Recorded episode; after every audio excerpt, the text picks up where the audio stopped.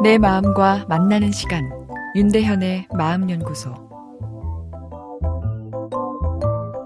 가족은 이해의 관계를 넘어서 서로를 아끼는 그리고 걱정하는 마음 공동체입니다.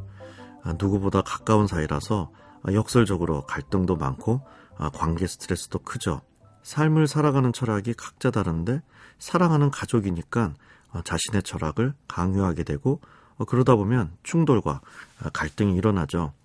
명절은 가족이 모여 서로를 위로하는 힐링의 시간이 되어야 하는데 명절 스트레스라는 말이 있을 정도니 가족은 가까우면서도 참 어려운 사이입니다. 명절날은 부모님께 잔소리 듣는 날입니다. 설날에 그 잔소리를 다 들을 생각하니 벌써 스트레스를 받고 있습니다. 이렇게 호소하는 분들이 적지 않죠. 명절을 잔소리로 가득 채워서 다른 가족의 불안 시스템을 활성화시킨다면 아, 원래 명절의 존재 이유가 약해지지 않나 싶은데요. 잔소리는 상대방에 대한 애정이 담겨 있지만 아, 기본적으로 불안이죠. 사람의 불안은 아, 생존과 관련되어 있습니다. 불안하지 않은 사람 생존할 수 없죠. 그러나 불안은 시야를 좁게 만들어 버립니다. 그리고 불안한 마음에는 행복의 여유가 깃들지 않기에 불안을 잘 조절하여 적당히 유지시키는 게 중요한데요. 그런데 딸이 걱정된다고 내 불안을 잔소리에 잔뜩 담아 전달하게 되면 딸의 불안 시스템이 과잉 작동하게 되고 오히려 사랑하는 딸의 삶의 질을 떨어뜨릴 수 있습니다. 상대방에 대한 내 불안을 조금 누그러뜨리고 잔소리보단 긍정적인 칭찬을 해주는 것이 사랑하는 이의 뇌가 잘 작동하게끔 하는 효율적 전략이죠. 이번 명절은 한번 칭찬으로 채워보면 어떨까 싶은데요. 아, 그리고 잔소리 듣는 입장에선 기분 좋게 들어드립시다. 엄마의 잔소리, 모성애이고 나를 사랑하는 소리이니 조금 들어드립시다.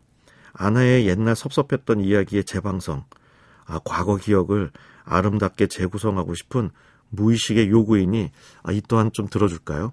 상대방의 잔소리를 줄이는 방법은 도망가지 않고 잘 들어주는 것이죠. 그 이야기대로 살 거냐 아니냐는 본인이 결정하면 되는 것이고요.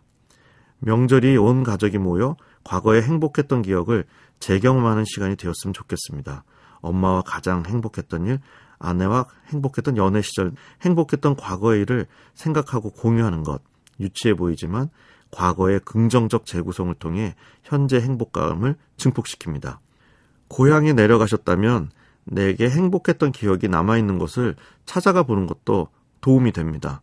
과거의 진실은 어, 의외로 중요하지 않죠. 행복이 진실이고 행복은 과거에 대한 내 긍정적인 태도에 달려 있습니다. 구정 명절 가족들과 함께 여유로운 웃음으로 삶에 속상했던 내용들을 툭 털어버리는 시간을 가져봅시다. 윤대현의 마음연구소 지금까지 정신건강의학과 전문의 윤대현이었습니다.